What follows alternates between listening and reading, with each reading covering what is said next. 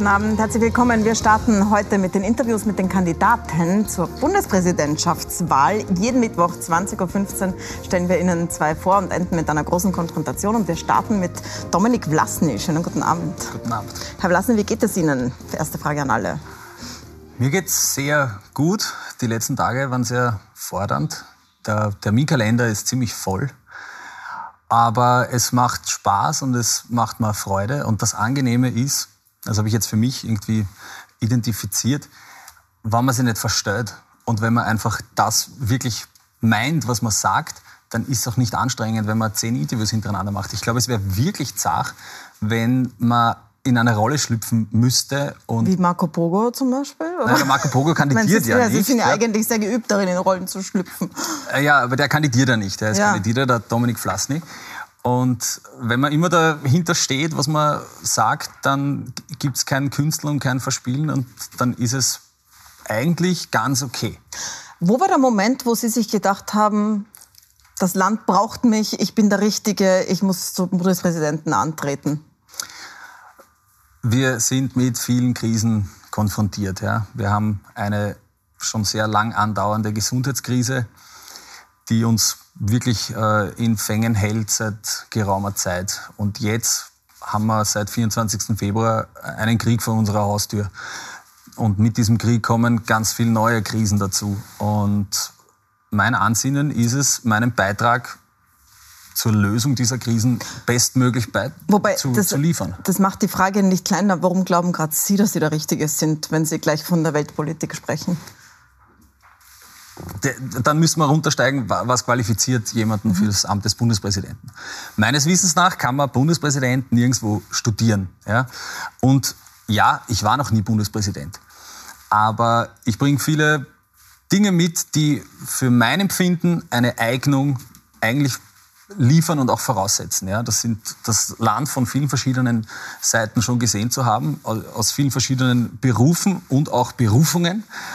Und das ist mein, das sind meine Assets, meine äh, Fähigkeiten, die ich mitbringe und die will ich, damit will ich mich einbringen. Ja. Sie haben ja im Programm einen Eignungstest für Politiker, besonders für Minister. Ähm, reicht es dann dort auch, wenn die sagen, ich kenne das Land von vielen verschiedenen Facetten und ähm, habe eine Meinung dazu? Ich habe ganz bewusst den Terminus Eignungstest verwendet, weil mir ist kein anderes passenderes Wort dafür eingefallen. Natürlich meine ich damit, dass man sich genau anschaut, welche Leute in die Ministerämter kommen wollen, ja, wenn es vorgeschlagen werden. Und dann gibt es eine unabhängige, transparent agierende Kommission. Ich habe nicht gesagt, dass ich diesen Test mache. Ja, Aber würden Sie ihn bestehen? Also es gibt jetzt keine Kommission für Bundespräsidentschaftskandidaten, sondern ein demokratisches Instrument, nämlich die 6000 Unterschriften. Wer sie hat, kann antreten, wie Sie richtig sagen. Wenn es Bei Ministern ist, wenn es eine Partei ist, die ihn bestellt oder Sie? Wenn es einen Test oder Sie gäbe, dann würde, ich, dann würde ich ihn machen. Ja, Aha. natürlich. Ähm, ich habe es auch äh, äh, schon gesagt, mir geht es nicht darum zu sagen, die sind alle unfähig, überhaupt nicht. Ja? Ganz und gar nicht. Aber ich glaube, dass für diese hohen Aufgaben die Rolle des Ministers, der Ministerin ähm, halt einfach genau abklopft werden muss, okay, sind es dem gewachsen? Wie ist mhm. die Ambition für das Amt? Wie ist die Vision? Welche Ideen bringt man ein? Und natürlich letzten Endes auch welche Kompetenzen? Und ich denke, dass es sehr vernünftig wäre, die Leute diesbezüglich abzuklopfen. Ich würde gerne so einen Blick in Ihre Biografie werfen, weil das ist eigentlich das einzige Amt, wo wirklich eine Person gewählt wird. Insofern ist die moralischen Haltungen, aber auch die Biografie interessant. Sie haben Medizin studiert. Eine der häufigsten Fragen, die wir bekommen haben zu Ihnen, warum, wenn es Ihnen um Verantwortung geht, warum arbeiten Sie nicht als Arzt in einer Gesundheitskrise? Erstens, ich habe auch als Arzt in der Gesundheitskrise gearbeitet, zwar nur sehr kurz und in der Impfstraße, aber das habe ich gemacht, weil es mir wichtig war und weil ich meinen Beitrag leisten wollte. Äh, warum ich nicht mehr im Krankenhaus arbeite, ist ganz leicht erklärt. Das Leben hat es mir ermöglicht, hauptberuflich als Musiker zu arbeiten. Ich habe da reingeschaut, weil Sie haben das ja, Entschuldigung, ich schau mal kurz rein, was Sie gemacht haben. Sie haben das ja parallel zum Medizinstudium und zur Schule, glaube ich, auch schon gemacht. Die Band hieß The Go Gets und war eine sehr, sehr ernsthafte Band. Schau mal kurz äh, einen Refrain von einem Lied an. It's the taste that I am, that I am missing here. Forever's like a drug in reach, like a lacking human need.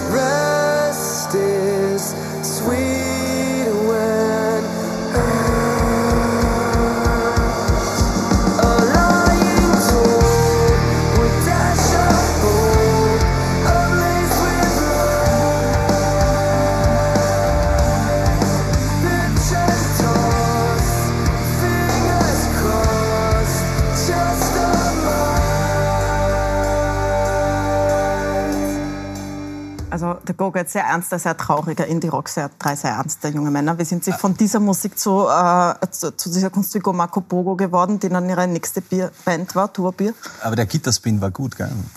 Ja. Den muss ich vielleicht äh, öfter machen. Ähm, naja, ich habe sehr ernsthafte Musik gemacht. Äh, ich habe mein Leben lang schon Musik gemacht, in verschiedensten Bands, in verschiedensten Konstellationen. Und letzten Endes wollte ich dann eine satirische Punkband machen. Und dann ist mir Duobi eingefallen. Und das habe ich dann begonnen 2014 zu betreiben und das war damit relativ rasch, relativ erfolgreich. Und letzten Endes stand ich dann vor der Entscheidung im Krankenhaus, entweder meinen Job weiterzumachen oder mich auf die Musik zu konzentrieren, weil beides geht nicht. Und das Aber das Ding war, es war Ihnen zu fad, die andere Musik, und Sie wollten mal was machen, was nur Spaß macht? Oder wie kommt man auf so einen Sprung? Ja, äh, das ist eine sehr gute Frage. Äh, ich glaube, das Leben ist Abwechslung und auch in der Musik ist es ganz spannend, mal neue Dinge zu probieren. Und im Krankenhaus war es dann letzten Endes am Tag also nicht mehr möglich. Ich habe bis zu 100 Stunden in der Woche im Krankenhaus gearbeitet. Ähm, nebenher, also nebenher, die, die Musik genauso professionell zu betreiben. Und dann bin ich ausgeschieden aus dem Dienst. Turbier hatte Erfolg, da konnten Sie davon leben und Turbier ist auch der Ursprung der Bierpartei. Es gab einen Song, der heißt Bierpartei, den hoffen wir uns auch ganz kurz an, weil das war der Start Ihrer politischen Karriere. Muss mehr Hakeln gehen und Freibier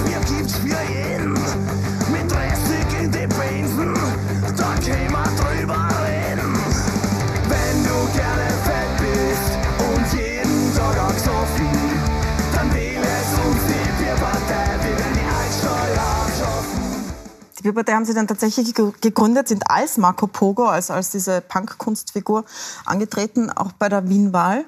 Ähm, es war aber die ganze Zeit Satire. Oder wann hat es begonnen, ernst zu werden? Ernst wurde es in Wahrheit äh, mit dem Tag der Wien-Wahl 2020. Da war dann klar, okay, die Bierpartei hat elf Mandate errungen. Nach der Wahl sozusagen?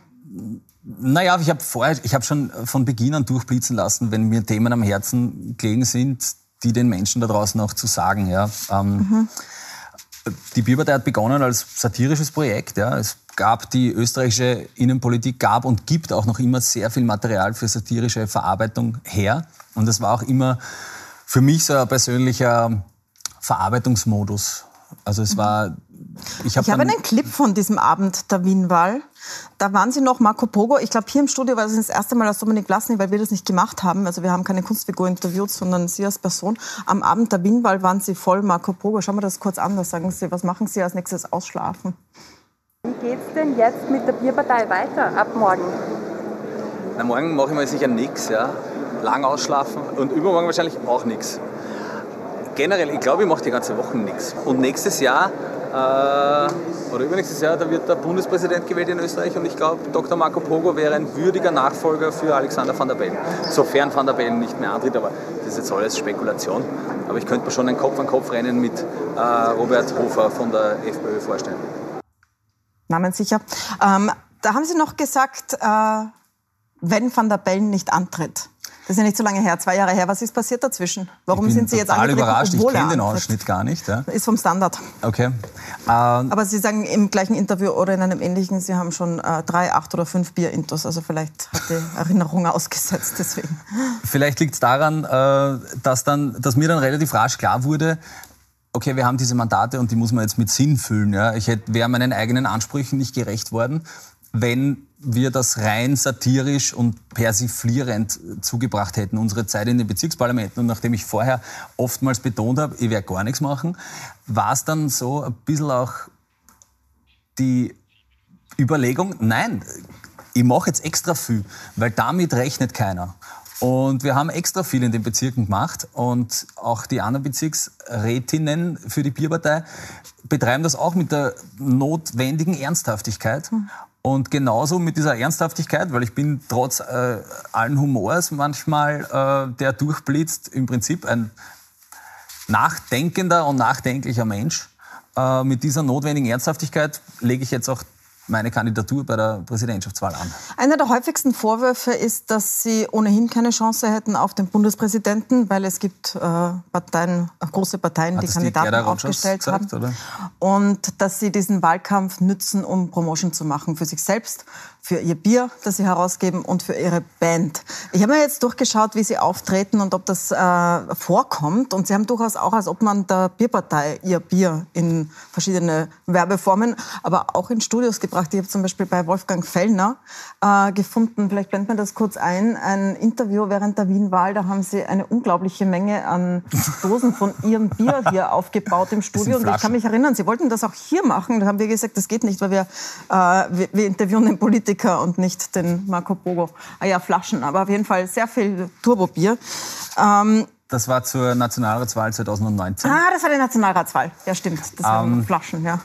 Das erkenne ich an einem schicken Bart. Was sagen Aber Sie zu dem Vorwurf, dass Sie Ihre. Marke immer noch mittragen überall? Frau Milborn, ich bin zweimal mit dem wichtigsten und größten österreichischen Musikpreis ausgezeichnet worden. Meine Alben erreichen Spitzenpositionen in den heimischen Charts. Und wenn ich Konzerte spiele, dann kommen tausende Leute. Ich habe das nicht notwendig. Ich, das soll jetzt nicht überheblich klingen, es tut mir leid, aber ich muss diesen Vorwurf entkräften. Ich habe das wirklich nicht notwendig. Und ich muss auch ganz ehrlich sagen, an, an das denkt niemand. Meine politischen Ambitionen und meine, mein Ansinnen, Bundespräsident zu werden, ist viel eher im Gegenteil für, die, für das Image des Punkrock-Musikers, dem ist das nicht zuträglich. Eine TV-Diskussion mit Walter Rosenkranz ist vom Coolness-Level ungefähr so einzuordnen für einen Punkrock-Musiker wie Birkenstock Schlapfen und Andreas Gabalier. Das, ich gefährde viel eher meine Musikkarriere, dass ich hier sitze und genau darüber spreche. Was sie trotzdem nicht machen, ist, sie, sie trennen es nicht sauber.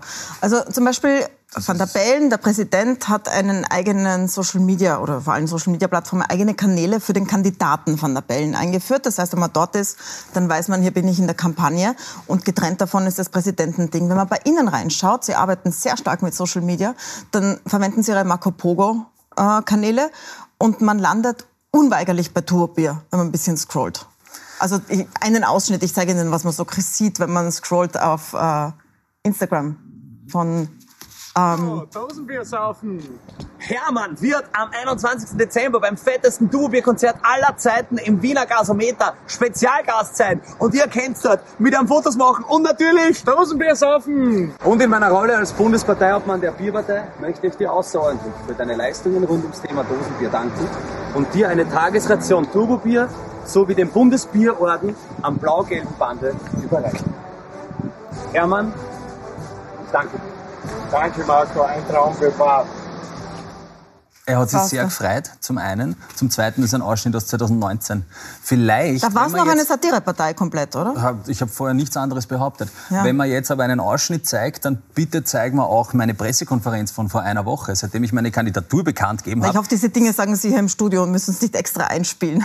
Naja, wenn man was aus 2019 einspielt, sollte man was aus 2022 auch einspielen. Ja, ich. aber meine Frage war ja, Sie trennen es. Also mein, äh, die, die Frage war, Sie trennen das nicht richtig. Meine wenn man auf Social Marco Media Pogo Accounts. kommt, äh, wenn man sich für den Politiker Dominik Vlasny interessiert, Ja. landet man bei Marco Pogo und bei solchen Ausschnitten, also wo Sie natürlich schon Turbier promoten. Aber ich bitte Sie, wenn Alexander van der Bellen hier sitzt, ja, dann fragen Sie ihn einmal, was passiert, wenn die grünen Minister und Ministerinnen über ihre Minister-Accounts Wahlwerbung für Alexander van der Bellen machen. Bitte stellen Sie auch diese Frage und halten wir uns bitte nicht auf, über welchen Kanal ich meine Inhalte post. Natürlich sind es die Marco Pogo-Kanäle. Ich habe ja keine anderen.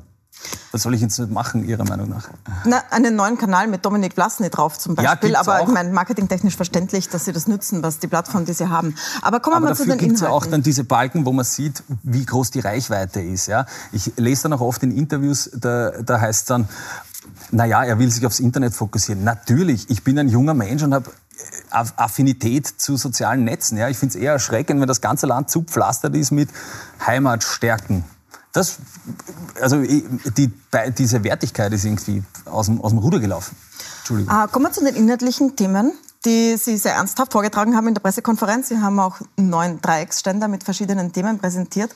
Und ich muss noch mal mit Bier anfangen, weil äh, wir äh, eigentlich rund um dieses Thema sehr viele Fragen bekommen haben, weil Viele kritisieren, dass sie Alkohol verherrlicht haben, zumindest in ihrem Leben, bis zu Beginn von diesem Wahlkampf vor wenigen Tagen. Ich spiele jetzt noch mal kurz was ein vom, ich glaube, das ist das Novarock, ein Konzert von Ihnen, wo Sie am Anfang schreien, ein Fußballplatz ohne Bier ist wie ein Heisel ohne Tier. Schauen Sie sich das mal kurz an.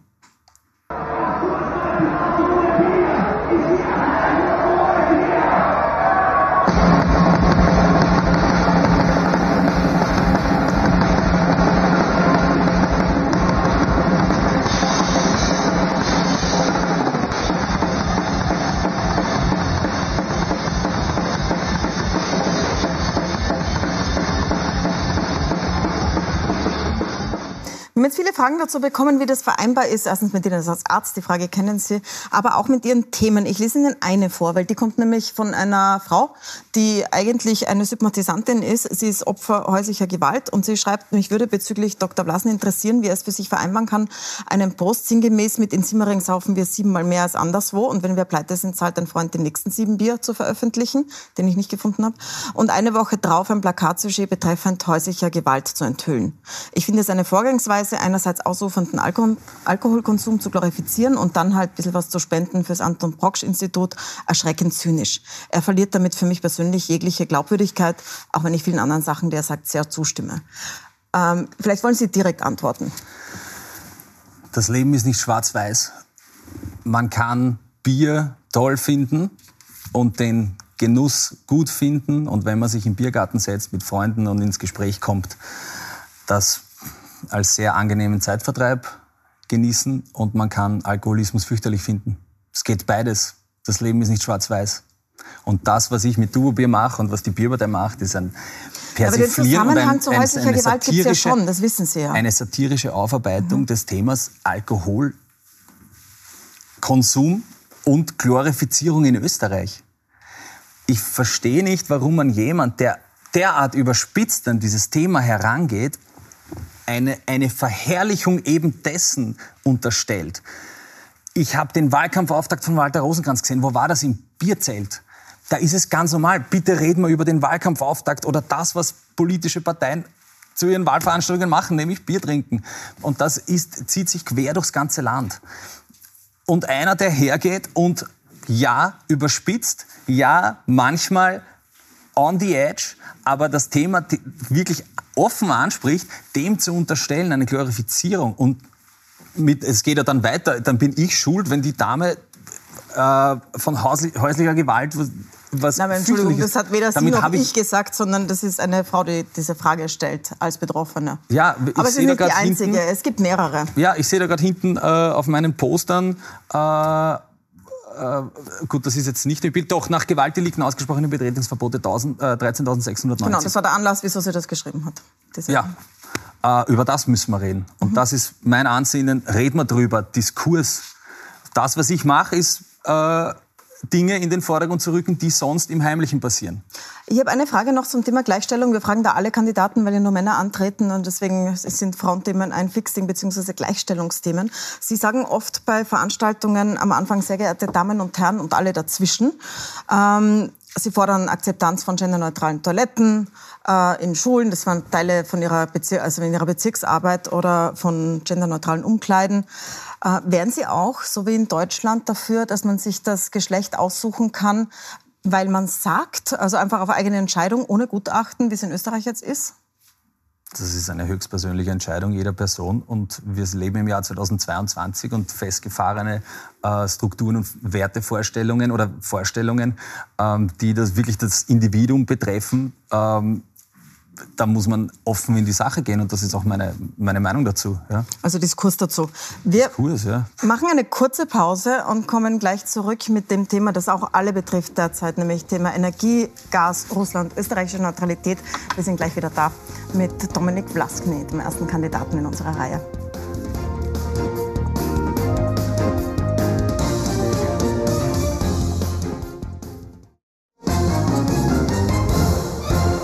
Willkommen zurück. Wir stellen Ihnen die Kandidaten zur Bundespräsidentschaftswahl vor und starten mit Dominik Vlasny. Später heute Abend kommt noch ähm, der Herr Valentin gleich nach Ihnen. Aber ähm, sprechen wir mit Ihnen über Neutralität, den Krieg, äh, den Russland gegen die Ukraine führt, die Gaskrise. Das ist das Thema, das am meisten beschäftigt und wo der Bundespräsident tatsächlich was zu tun hat.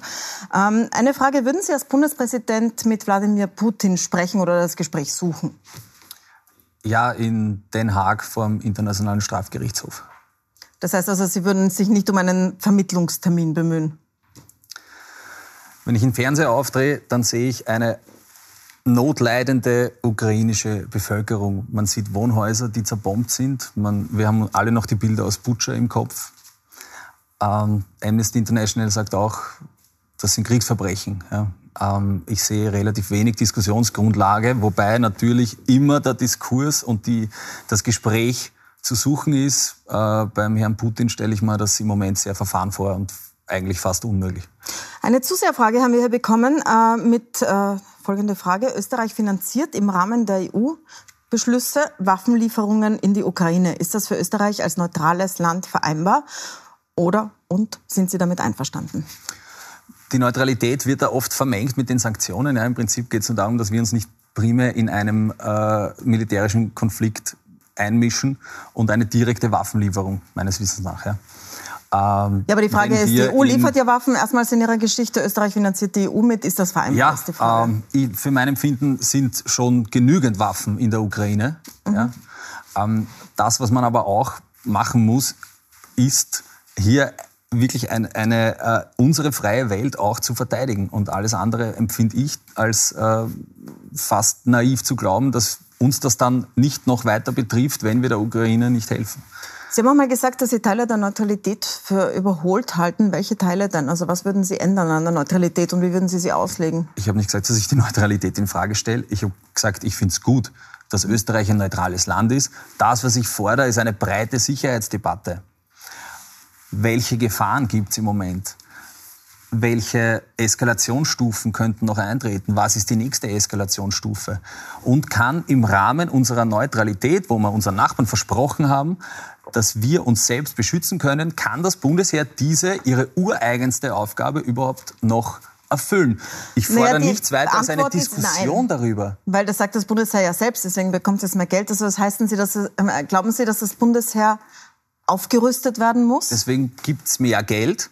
Das mhm. ist eine alte österreichische Lösung. Man sieht ein Problem und dann haut man Geld hin und hofft, dass das Problem weg ist. Ja? Ich glaube, man braucht eine grundlegende Reform und man muss sich mal ganz genau anschauen in einer breiten Sicherheitsdebatte, was braucht man überhaupt? Haben wir das Bundesheer, das die Streif präparieren? Ich glaube es nicht. Wir müssen schauen, dass wir, wenn wir an der Neutralität festhalten wollen, was ich gut finde, ich weiß nicht, wann ich jemals gesagt hätte, ich finde die Neutralität nicht gut. Das ist, Nein, Sie haben Sie mal gesagt, Sie finden Teile Überholt. Nein, ich, ich fordere eine Sicherheitsdebatte. Ich finde es mhm. gut, dass Österreich ein neutrales Land ist. Das ist außer Frage. Mal abgesehen davon, dass die Neutralität auch nicht die Frage des Bundespräsidenten ist, sondern das entscheidet das Volk. Nein, aber Sie müssen sie repräsentieren. Das ja, eh. Die Frage. Das ist meine persönliche Meinung. Ja, die Was Neutralität ist eine gute Sache. äh, aber weil oft hier vermengt wird, die, die Kompetenzen des Bundespräsidenten, das entscheidet das Volk. Wir brauchen wirklich eine Analyse was ist notwendig im Jahr 2022? Die letzte Heeresreform ist 20 Jahre her. Das Bundesheer hat 21.000 Bedienstete und weniger als die Hälfte davon sind militärisch tätig. Ich glaube, man muss sich das Nein, ich bin überzeugt, man muss sich das ganz genau anschauen und dann daraus die Schlüsse ziehen. Dass die Neutralität eine gute Sache ist, dafür stehe ich. Mhm. Dass das Bundesheer im Moment keine ihrer ureigensten Aufgabe nicht nachkommen kann, dafür stehe ich auch. Ähm, ich würde gerne auch äh, mit Ihnen über Ihr Amtsverständnis sprechen. Es gibt ja verschiedene Arten, dieses Amt auszuüben, aktiver oder vermittelnder oder zurückgezogener. Eines, was Sie eingebracht haben, ist, wir haben am Anfang schon darüber gesprochen, dieser Eignungstest für Minister. Ähm, das heißt, Sie wollen schon aktiv mitgestalten, welche Regierung angelobt wird. Verstehe ich das richtig? Jein. Ich will mir anschauen, welche Minister in die Ämter kommen und sind sie dem gewachsen. Das will ich. Ich will, nicht, ich will mir nicht die Leute aussuchen, aber ich mhm. finde, es ist wirklich die direkte Kompetenz des Bundespräsidenten, sich anzuschauen, sind sie dem gewachsen. Ich habe nicht gesagt, ich will mir die Minister aussuchen. Und es sind auch wirklich, das darf man nicht falsch verstehen, weil das wird dann oft so, klingt das so wie, naja, der sucht sich aus oder so. Nein, ich will einfach, dass die Leute, die diese großen Aufgaben bekommen, Ministerien zu übernehmen, die dem gewachsen sind. Österreich war bis zum März 2019 in einer wunderbaren Schönwetterlage. Ja, es war eigentlich relativ wurscht, wer wo sitzt, weil es gab relativ wenig zu tun.